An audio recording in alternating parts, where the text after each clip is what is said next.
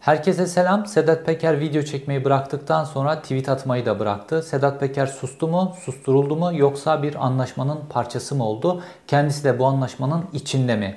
Tayyip Erdoğan'la Birleşik Arap Emirlikleri Veliaht Prensi arasında filizlenen ilişkide Sedat Peker bir koz muydu yoksa bir kurban mıydı? Sedat Peker Birleşik Arap Emirlikleri'nde şu an ne tip bir pozisyonda? Hayatı tehlikede mi? Türkiye'ye iade riski mi taşıyor? İnterneti kesildi açıklaması ne kadar gerçeği yansıtıyor? Sedat Peker yeniden neden bir biçimde internete bağlanamıyor? Neden tweet atamıyor? Neden bir şekilde sesini duyuramıyor? Hatta açıklamalarına göre avukatları bile ikinci, üçüncü kişiler üzerinden Sedat Peker'e ulaşabiliyorsa Sedat Peker nasıl bir pozisyon içerisinde? Bu videoda hem Sedat Peker'in tweet atmayı da bırakmasıyla ilgili bilgiler hem de Sedat Peker'in şu an içinde bulunduğu duruma ilişkin bilgilerle ilgili tüm detayları bulacaksınız. Yine bilgi dolu, yine dop dolu bir video ile karşınızdayım.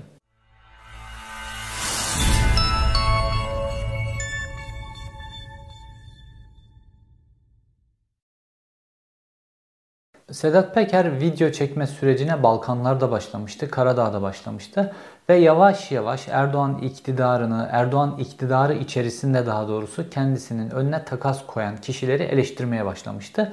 Burada ilk hedefi Berat Albayrak'tı. Daha sonra Berat Albayrak'tan hedefi özellikle Dubai'ye geçtikten sonra önce Süleyman Soylu'ya sonra da topyekün Adalet ve Kalkınma Partisi iktidarına yönelik genişletti. Fakat doğrudan ve spesifik olarak Tayyip Erdoğan'ı daha hedef almış değil. Hatta İçişleri Bakanı Süleyman Soylu'yu eleştirirken bile sen AKP'nin yüz kararısın diyor. Dolayısıyla AKP'yi henüz daha belli bir noktada tutuyor. Kendisi ve AKP ile arasındaki ilişkileri. Fakat hayat pahalılığı, yolsuzluklar, uyuşturucu ticareti, kadın ticareti gibi pek çok meselede AKP'lilerin de içinde olduğu vurgunları, yolsuzlukları, usulsüzlükleri, ahlaksızlıkları hatta Suriye silah taşınması meselesiyle ilgili dahi parça parça ifşa ediyor Sedat Peker ve burada gücünü Sedat Peker videolardan alıyordu. Sedat Peker video yayınlamaya başladıktan sonra Türkiye'deki en etkili video içerik üretici oldu. Bu kesin herkesin kabul etmesi gereken bir durum. Videoları totalde baktığımızda çünkü bunları telifsiz de koyuyor YouTube'a. Başka kanallarda alıyor, yayınlıyor, Facebook'ta yayınlanıyor filan. 40 milyon gibi bir erişime ulaşıyordu Sedat Peker'in videoları. Özellikle Mayıs ayında yayınladığı videolar. Dubai yönetimi ilk olarak daha doğrusu Birleşik Arap Emirlikleri yönetimi ilk olarak Sedat Peker'in video çekmesini engelledi. Burası son derece kritik bir nokta. Şimdi filmi az geri sardığımızda Sedat Peker neden ilk önce Dubai'ye gitmek istedi? Şimdi Türkiye'nin Balkanlarda gücü kuvvetli, Türkiye'nin Balkanlarda yeterince bağlantıları var ve Balkanlar coğrafyasındaki ülkeler de böyle kendi başlarına çok kuvvetli, kudretli, ekonomik olarak belli baskılara direnemeyecek filan ülkeler değiller. Ve Sedat Peker gibi birisini e, Tayyip Erdoğan rejimine vermekte herhangi bir beis görmeyecek ülkeler. Dolayısıyla Sedat Peker için ilk liman olarak gitmek e, avantajlıydı vize vesaire gibi problemler nedeniyle. Fakat uzun vadede Sedat Peker'i koruyabilecek bir e, coğrafya değildi Balkanlar. Önce Fas'a gitti ve Fas'tan daha sonra e, Birleşik Arap Emirlikleri'ne Dubai'ye gitti. Buraya gitmesinin sebebi burada var olan bağlantıları. Sedat Peker Türkiye'de yaşarken de Birleşik Arap Emirlikleri ile çeşitli bağlantıları vardı. Daha doğrusu oradaki belli çevrelerle çeşitli bağlantıları vardı. Çünkü Sedat Peker gibi karanlık dünyanın içerisinde yaşayan insanların hepsinin Dubai'de bir çeşit bağlantıları vardır. Çünkü kara para temel olarak burada aklanır ve Sedat Peker gibi e, aynı zamanda da kara para dünyasının içerisinde olan insanlar için Dubai ile bir şekilde ilişki içerisinde olmak son derece önemlidir. Dolayısıyla Sedat Peker'in orayla zaten oradaki bazı isimlerle bağlantıları vardı. Bunlardan bir tanesi de Sedat Peker'in devletle e, ilişkisini kurabilecek Birleşik Arap Emirliği yönetimiyle ilişkileri olan bir isimdi ve o ismin e, ikna etmesi, o ismin bilgilendirmesi ve Sedat Peker'le o ismin arasındaki bağlantılar neticesinde Dubai'ye gitmiş gözünü, görünüyor. Fakat gelinen noktada Sedat Peker Dubai için artık kontrol edildi. Daha doğrusu Birleşik Arap Emirlikleri için kontrol edilmesi gereken bir güç pozisyonuna geldi. Özellikle Mayıs ayında yayınladığı videolarla. Şimdi Birleşik Arap Emirlikleri'nde özellikle de Dubai'de daha önce de söylediğim çok fazla oligark var. Bu oligarklar kendi ülkelerinden milyarlarca dolar parayla kendi ülkelerindeki belki despot yönetimlerden kaçıp gelmişler. E, Birleşik Arap Emirlikleri'ne sığınmışlar. Birleşik Arap Emirlikleri bunların hepsini koruyor. Aynı zamanda kara para, uyuşturucudan aklanan para, kara para, kumardan aklanan kara para, İran ambargosunu delmekten ortada doluşan, dolaşan kara para gibi pek çok kalemdeki kara para aynı zamanda da Dubai Birleşik Arap Emirlikleri üzerinden aklanıp sistemin içerisine sokuyor, sokuluyor. Dolayısıyla Birleşik Arap Emirlikleri'nin tek odaklandığı nokta finans bolluğunun ülke içerisinde olması ve para bolluğunun ülke içerisinde olması. Fakat bu para bolluğunu sağlayan bu aktörler, oligarklar, mafya liderleri, yolsuz yönetimler vesaire bunların aynı zamanda da kendi başına dert açacak politik bir pozisyonlarının olmasını istemiyor. Yani sessizce burada yaşayın, başıma politik bir iş çıkarmayın, ben sizi vermeyeceğim, dokundurmayacağım. Bu şekilde bir politika ilerletiyordu yıllardır. Fakat Sedat Peker için, Sedat Peker normal bildiğimiz diğer e, mafya liderlerinden, yeraltı dünyasının isimlerinden ya da oligarklardan farklı bir isim. Sedat Peker'in aynı zamanda da politik bir yönü var ve geçmişinden beri kendisini bu noktaya getiren politik bir söylem oldu hep aynı zamanda. Ve Türkiye'deki yeraltı dünyası diğer ülkelerdeki yeraltı dünyasından biraz farklı olarak çok fazla milliyetçi söylemler ve çok fazla vatan, millet, siyasetle ilgili söylemlerle toplumda bir karşılık buluyorlar aynı zamanda. Ve bu toplumda buldukları karşılık, ortamlarda buldukları karşılık kendilerine devlete karşı bir e, kalkan sağladığı gibi aynı zamanda da kendilerine devletin kendilerini kullanabilecekleri bir pozisyon dolayısıyla bir pazarlık masası oluşturuyor. Ve Sedat Peker'in de bu pozisyonunu koruyabilmesi için politik duruşunu devam ettirmesi lazımdı. Bu Sedat Peker'in en önemli gücü.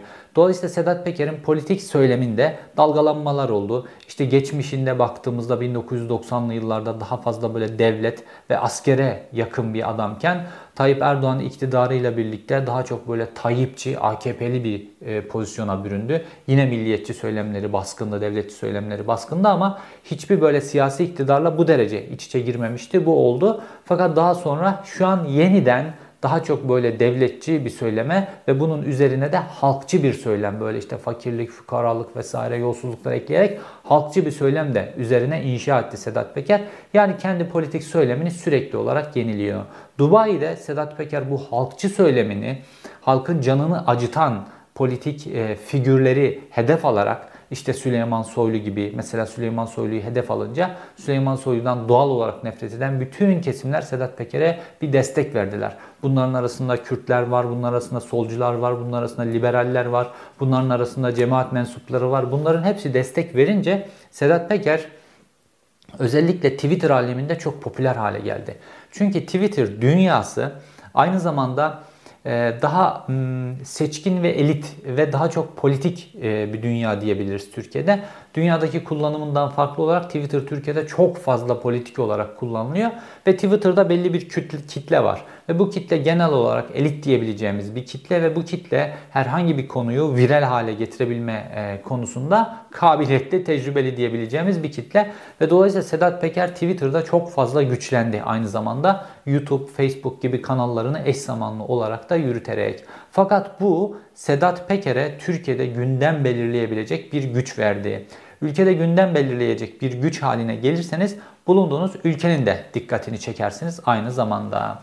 Şimdi Türkiye ile Birleşik Arap Emirlikleri arasında pek çok mesele vardı ve bu meselelerde Sedat Peker de bir koz olarak artık masadaki yerini almıştı. Fakat bu kozu çok fazla abartmamak lazım. Bu kozun büyüklüğü meselesine birazdan Tayyip Erdoğan'ın yaptırdığı anketler meselesi üzerinden geleceğim.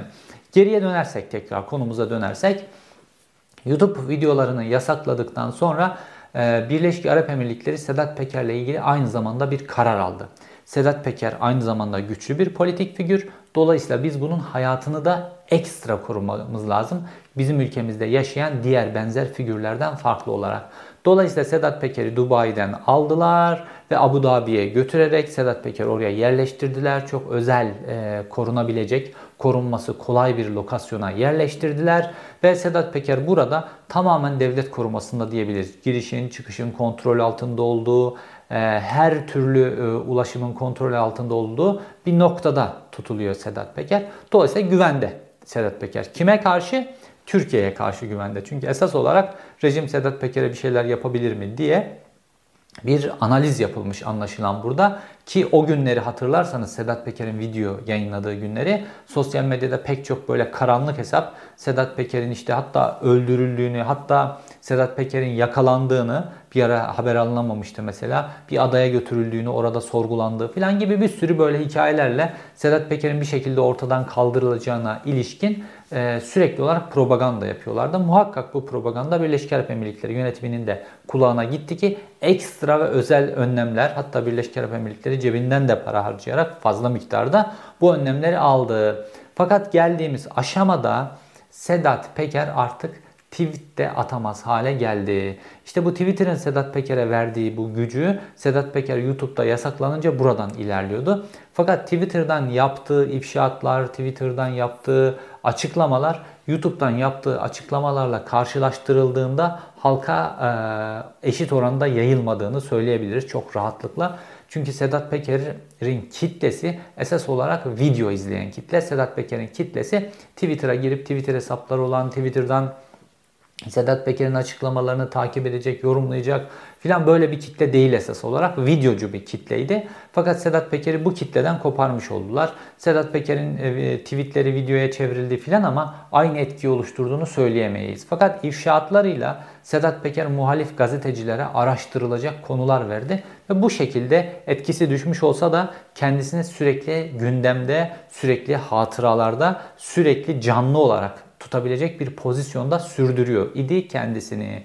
Ta ki devletler arası dengeler değişinceye kadar. Normalde Sedat Peker'in Dubai tercihi son derece mantıklı bir tercihti. Fakat e, Sedat Peker mesela bir Batı ülkesini tercih edemezdi. Çünkü Batı ülkelerinde e, Sedat Peker'in suçlandığı e, suçlarla ilgili iade prosedürü işleyebilirdi. Artı bir Batı ülkesine sığınmak Sedat Peker'in genel imajı açısından da işte karşı tarafın eline koz verecek bazı e, pozisyonlar oluşturuyordu. Fakat geldiği politik pozisyon itibariyle şu an Sedat Peker herhangi bir Batı ülkesinde olsa Sedat Peker iade edilmez. Çünkü artık daha fazla politik bir figüre dönmüş durumda diyebiliriz Sedat Peker. O yeraltı dünyası ile ilgili yönlerinden daha fazla diyebilir çok rahatlıkla. Fakat şu an Sedat Peker'in çıkıp da oradan bir Batı ülkesine gitmeme imkanları son derece kısıtlı. Devletler arasında değişen dengeler ne oldu? Şimdi birincisi Tayyip Erdoğan özellikle ekonomik yönden sıkıştı ve ülkesine herhangi bir biçimde finans getirebilecek, herhangi bir zengin ülkeyle bağlantı kurabilecek pozisyona geldi bir. İkincisi Birleşik Arap Emirlikleri kendi açısından bazı denge değişikliklerine gitti. Ekonomik açıdan özellikle. Çin'in işte dünyada işte bir numaralı ekonomik güç haline gelmesi nedeniyle e, Birleşik Arap Emirlikleri de normalde Birleşik Arap Emirlikleri'nin içerisinde bir Amerika'nın çok büyük bir deniz üssü vardır. Bir de Fransızların deniz üssü vardır. Oradaki o parçalı emirlik yapısının e, o, o coğrafyada diğer ülkelere karşı korunabilmesi açısından bu iki üs son derece önemlidir. Fakat Birleşik Arap Emirlikleri'nin ürettiği petrol, doğalgaz gibi kaynaklarla ilgili en büyük müşterisi Çin pozisyonuna gelmiş durumda ve Çin bütün o havzanın en büyük petrol alıcısı pozisyonunda. Dolayısıyla da ekonomik olarak Birleşik Arap Emirlikleri ile Çin arasında da çok fazla ilişkiler gelişti bir taraftan ve geçtiğimiz günlerde Wall Street Journal'da bir haber yayınlandı ve bu haberde Çin'in gizli olarak Birleşik Arap Emirlikleri'nde bir deniz üssü inşa ettiğine ilişkin CIA'in bir tespitte bulunduğu, bunu uydu görüntüleriyle doğruladıkları ve daha sonra bunu e, Amerika Birleşik Devletleri yönetimine bildirdikleri, Joe Biden'ın da iki tane önemli ismini bölgeye gönderdiği ve Birleşik Arap Emirlikleri'ni resmen uyardı. Birleşik Arap Emirlikleri'nin e, savunması ise biz Çin'in burada sadece işte ticari amaçlarla bir şey orada inşa ediyordu. Bunun askeri amaçlarla da kullanılabilecek bir şey olduğunu bilmiyorduk gibi bir savunması oldu. Ve Birleşik Arap Emirlikleri ilk defa ki Amerika'nın çok önemli bir partneridir. Amerika'ya karşı bir sıkışık durum oluştu Birleşik Arap Emirlikleri açısından.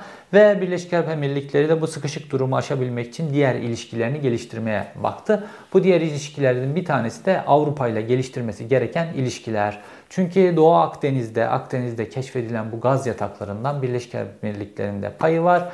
Ve Türkiye geçtiğimiz yaz ve önceki yaz özellikle Bu Akdeniz'deki doğalgaz aramaları ile ilgili gerek bölgede Navtex ilan ederek, gerek bölgeye donanmasını göndererek, gerek bölgeye arama gemileri göndererek filan oradaki meseleyi kilitlemişti. Şimdi Birleşik Arap Emirlikleri Avrupa Birliği açısından bu kilidi çözebilecek, Tayyip Erdoğan'a istediklerini verebilecek bir ülke pozisyonda ve şu an Birleşik Arap Emirlikleri de e, Avrupa ile ilişkilerini geliştirerek bu şekilde Amerika'nın kendisinin üzerine kurduğu baskıyı aynı zamanda da Çin'in diğer taraftan kurduğu baskıyı bir türlü dengeleme siyasetine gidiyor. Bu şekilde de Erdoğan yönetimiyle de ilişkiye girdi. Fakat bunun öncesinde Erdoğan yönetimi Birleşik Arap Emirlikleri ile ilgili olan bütün suçlamalarını geri çekmişti. İşte 15 Temmuz'un finansörü olmak vesaire vesaire 250 kişinin katili olmak gibi bütün suçlamalarını geri çektiler. Burada Sedat Peker'den masadaki çözülmesi gereken detaylardan bir tanesiydi Tayyip Erdoğan açısından. Şimdi devletler dengesi böyle değişeceğini Sedat Peker öngöremezdi. İki sene öncesine döndüğümüzde bunu öngörmesi, bir sene önceye döndüğümüzde öngörmesi mümkün değildi. Ama işler bu Orta Doğu coğrafyasında çok hızlı biçimde değişiyor. Şimdi Sedat Peker devleti bilen bir adam. Şimdi devlet gelip karşısına video çekme dediğinde bunu ne kadar kararlılıkla söylediğini bilebilecek bir adam.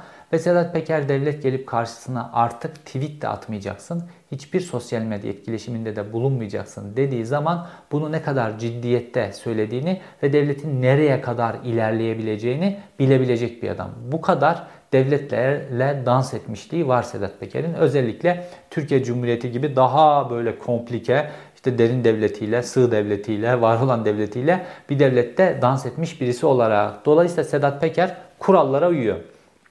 Birleşik Arap Emirlikleri'nin koyduğu kurallara uyuyor. Fakat geçtiğimiz günlerde bu kurallardan kuralları test etti. Video çekmekle ilgili yasağını bir tane izlemişsinizdir. Jet ski üzerinde bir hafif de politik bir mesaj vererek bir video çekti ve yayınladı. Buna aldığı bir reaksiyon var. Bu video Birleşik Arap Emirlikleri yönetimini inanılmaz derecede kızdırdı ve Sedat Peker'e yönelik bir refleks oluştu. Çünkü Sedat Peker'e verilmiş video çekme talimatı, baskısı Sedat Peker'in önüne konulmuş böyle bir şartı Sedat Peker ve anlaşmayı aslında bakarsanız tamam demiş Sedat Peker de buna delmiş oldu Sedat Peker. Peker bunu test etti. Test etti ve karşılığını gördü Sedat Peker. Dolayısıyla artık böyle bir şey yapmadı. Fakat şimdi tweet meselesi bu testte de gördü ki Sedat Peker karşı tarafın şakası yok. Dolayısıyla bu tweet meselesinde Sedat Peker'e artık tweet de atma dendiği andan itibaren Sedat Peker'in de tweet atmadığını görüyoruz. Şimdi burada deniyor ki Sedat Peker'in interneti kesildi. Şimdi günümüz teknolojisinde interneti kesildi demek biraz komik oluyor. Yani Çocukları var işte orada oğulları var dışarıya çıkabiliyorlar, gidiyorlar, gezebiliyorlar falan. 100 tane hat alırsın internet hatta. Bunu bir şekilde delersin. Sen atmasını da işte bir şekilde iletirsin. Senin Türkiye'deki adamların atar. Twitter şifreni oğluna verirsin gider dışarıdan atar. O bu bir şekilde çözülür yani bu mesele. Ee, mesele internetin kesilmesiyle ilgili bir konu değil.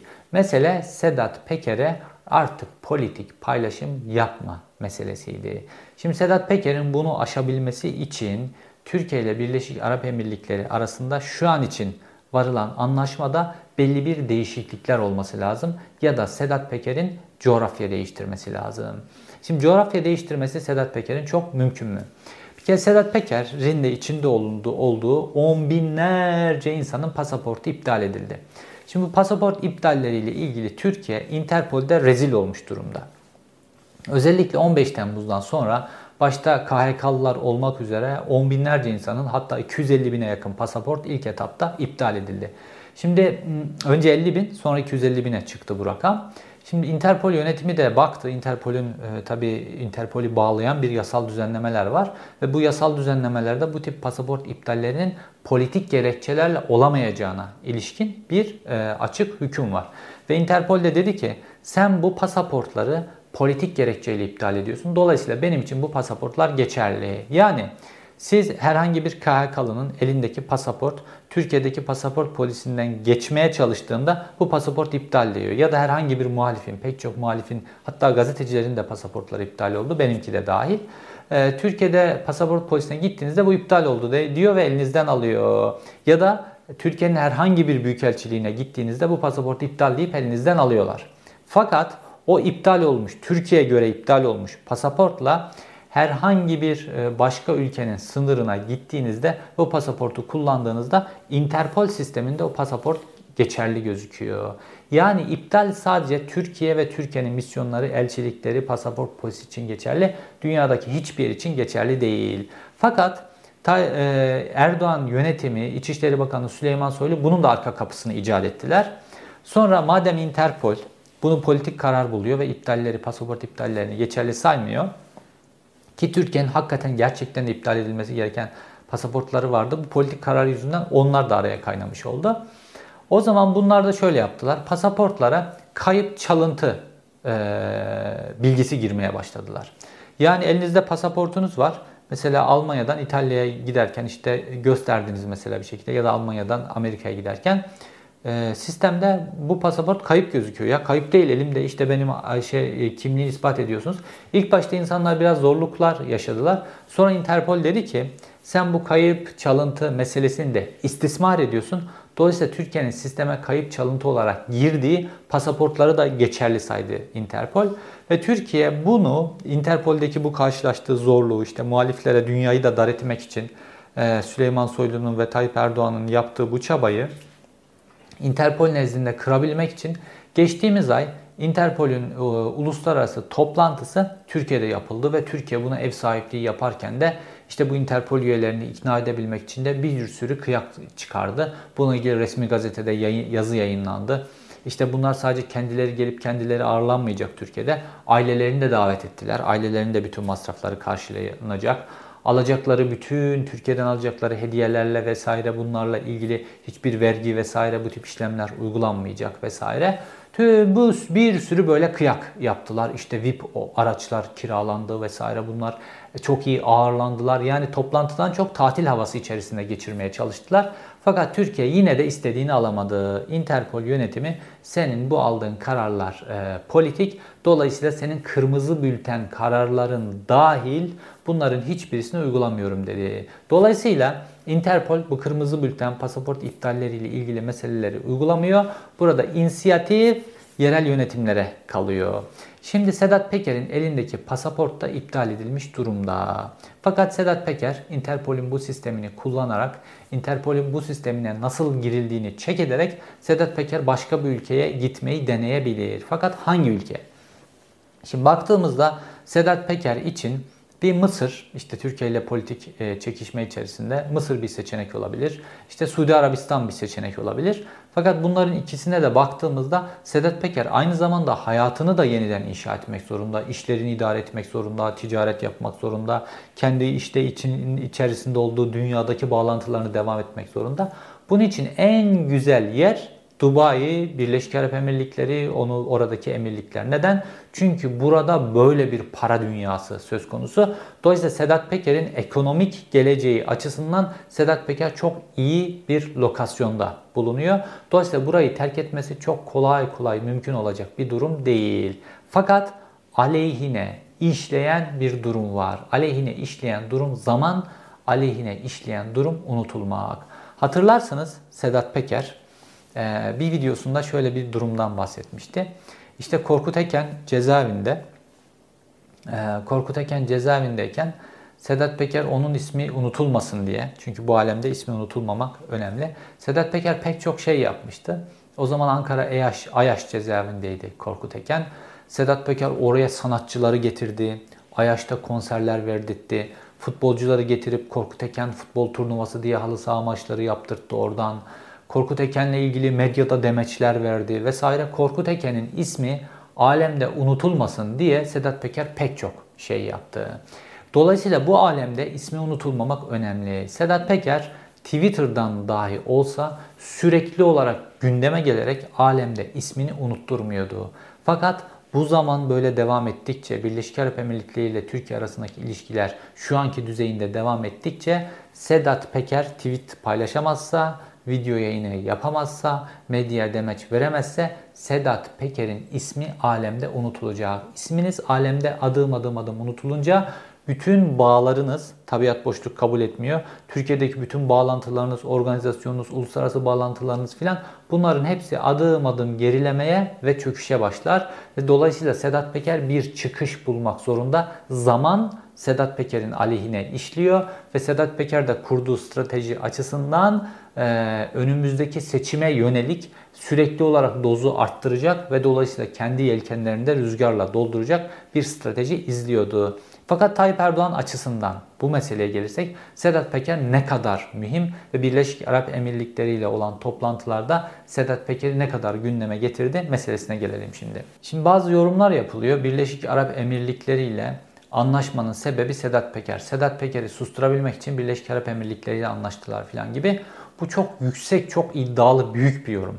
Yani böyle devletler, devletler devasa yapılar. Devletler arası ilişkilerde böyle sadece Sedat Peker'e kilitlen böyle bir şey söz konusu değil. Az önce saydığım pek çok Çin, Amerika Birleşik Devletleri, Türkiye, Avrupa Birliği filan arasındaki ilişkilerde Birleşik Arap Emirlikleri bir kavşak noktasında bulunduğu için pek çok denge değişti. Şu anda Türkiye'de ekonomik olarak çöküntü halinde olduğu için pek çok denge değişti Birleşik Arap Emirlikleri ile ilgili. Sedat Peker'le ilgili meseleyi Tayyip Erdoğan anket yaptırmıştı. Tayyip Erdoğan sürekli olarak konulara anketler üzerinden bakar ve bir kişinin çıkışları, açıklamaları ve kamuoyundaki popülaritesi yüksekse bu ne kadar oya dönüşüyor? Aynı zamanda da bununla ilgili de araştırmalar yapar. Ve, Seda, ve Tayyip Erdoğan'ın bu yaptırdığı Genar üzerinden ve Genar'ın parçalar üzerinden piyasa yaptırdığı işler üzerinden yaptığı araştırmalarda Tayyip Erdoğan şöyle bir tespitte bulundu. Sedat Peker'in açıklamaları popüler, kamuoyunda çok fazla konuşuluyor fakat oy davranışı üzerinde bir etkisi yok. Şimdi Tayyip Erdoğan için oy davranışı üzerinde bir etkisi yoksa o konu çok önemli değildir. Ve Tayyip Erdoğan da Sedat Peker'le ilgili o Mayıs-Haziran aylarında konu çok sıcakken e, Adalet ve Kalkınma Partisi'nin e, toplantısında şöyle bir e, cümle kullanmıştı. Konuşup duruyor ama seçmen üzerinde hiçbir etkisi yok şeklinde. Dolayısıyla küçümseyici bir e, açıklamada bulunmuştu Sedat Peker.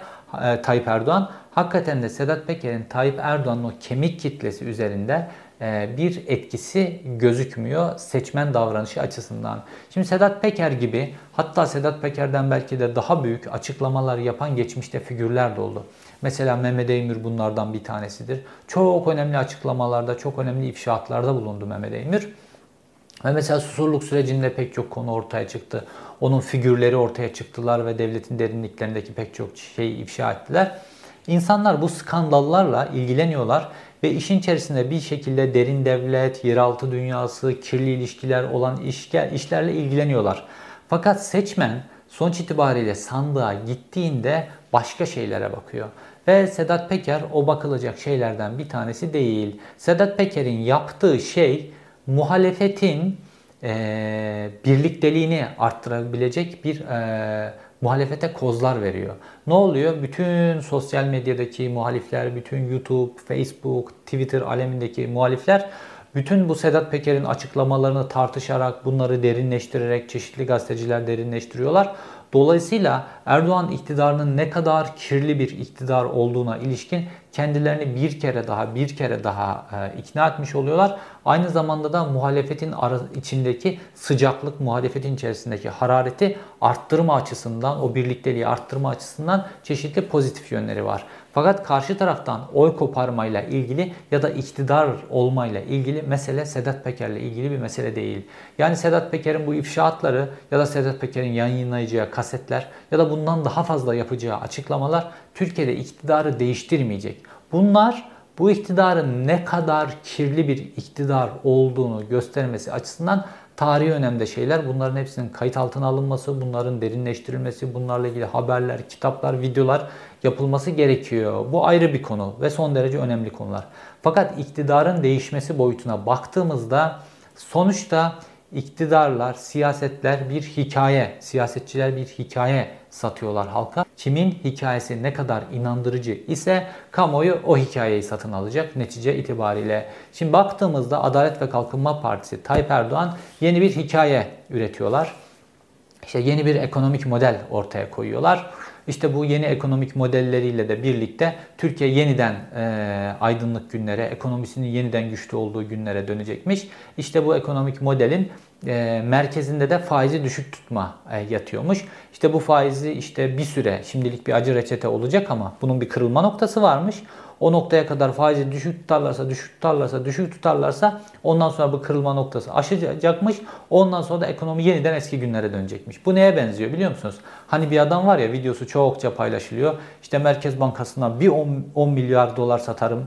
Ondan sonra şak bir 10 milyar dolar daha, şak bir 10 milyar dolar daha, şak bir 10 milyar dolar daha. Sonra bir süre, bir süre sonra piyasa der ki ha bunlar ciddi filan derler. İşte o kırılma noktası anlatıyor aslında o adam orada. İşte şu an aynı mantık. O adamın, o cahil e, kendisine ekonomist diyen adamın mantığıyla aynı mantığı kamuoyuna satmaya çalışıyorlar. Bu tutabilir. Bunun tutmamasının tek e, olasılığı Sedat Peker değil. Bunun tutmamasının tek olasılığı muhalefetin kendi inandırıcı gelecekle ilgili hikayesini kamuoyunun önüne koyması. Siz ne yapacaksınız? Ülkedeki bu meseleleri nasıl çözeceksiniz? Ekonomiyi nasıl düzlüğe çıkaracaksınız? Bu fakirliği, fukaralığı, hayat pahalılığını, mutsuzluğu, gençlerin ülkeden kaçışını bunları nasıl durduracaksınız? Yani iş muhalefete düşüyor. İş muhalefetin liderlerine düşüyor, muhalefetin kadrolarına düşüyor kamuoyunu ikna edecek hikayeyle ortaya çıkmazlarsa Sedat Peker'in de değiştireceği bir oy yok. Sedat Peker'in bu konuda hiçbir e, fonksiyon yok oy davranışlarını değiştirmesi konusunda. Dolayısıyla bu konunun öyle çok fazla konuşulmasına da gerek yok. Sedat Peker yarın bu devletler arası dengeler e, değiştiğinde çıkıp yeniden konuşabilir ya da hiç konuşmayabilir. Fakat insanlar sandığa gittiklerinde Sedat Peker'in konuşup konuşmaması, Sedat Peker'in ifşaatları vesaire bunlar üzerinden oy vermeyecekler. İnsanlar seçeneklere bakacaklar. Bu seçeneklerden hangisi ülkeyi daha iyi yöneteceğine ilişkin beni ikna etti? Bugüne kadar Tayyip Erdoğan bu konuda alternatifsizdi. Tayyip Erdoğan her seçime girdiğinde insanlar bakıyorlardı ve Tayyip Erdoğan daha fazla ikna edici, daha büyük bir hikaye anlatan, daha ikna edici bir hikaye anlatan kişi olarak tercih ediliyordu. Şimdi Tayyip Erdoğan'ın alternatif lider adayları doğdu ve Tayyip Erdoğan da bu nedenle de son derece sıkışmış durumda. Yani ekonomik çökse de eğer alternatif lider adayları, alternatif politik hikayeler, alternatif bir muhalefet yoksa insanların yine gidecekleri yer aynı nokta olacak. Burada ortaya çıkmış olan birden fazla alternatif lider adayı bu alternatifliklerinin yanına kamuoyunu ikna edebilecek bir hikayede koydukları zaman Türkiye'de işte bütün her şey değişecek ve Türkiye'de sahip olduğu potansiyelle yeniden çok kısa sürede mevcut sorunlarını, ekonomik sorunlarında, politik sorunlarında, komşularıyla olan sorunlarında, uluslararası sorunlarında, savunma alanındaki sorunlarında çözecektir. İnanın gerçekten hak eden ve bu sorunları çözme iradesiyle gelmiş bir iktidar mesela yeniden Avrupa Birliği ile ilişkileri, yeniden Avrupa Birliği vizyonunu vaat ederek gelmiş bir iktidar Türkiye'nin savunma sanayi alanındaki komşularıyla daki ekonomi ile ilgili problemlerinde çok kısa sürede rayına koyabilecektir. Türkiye'nin bu potansiyeli var. İzlediğiniz için teşekkür ederim. Bir sonraki videoda görüşmek üzere.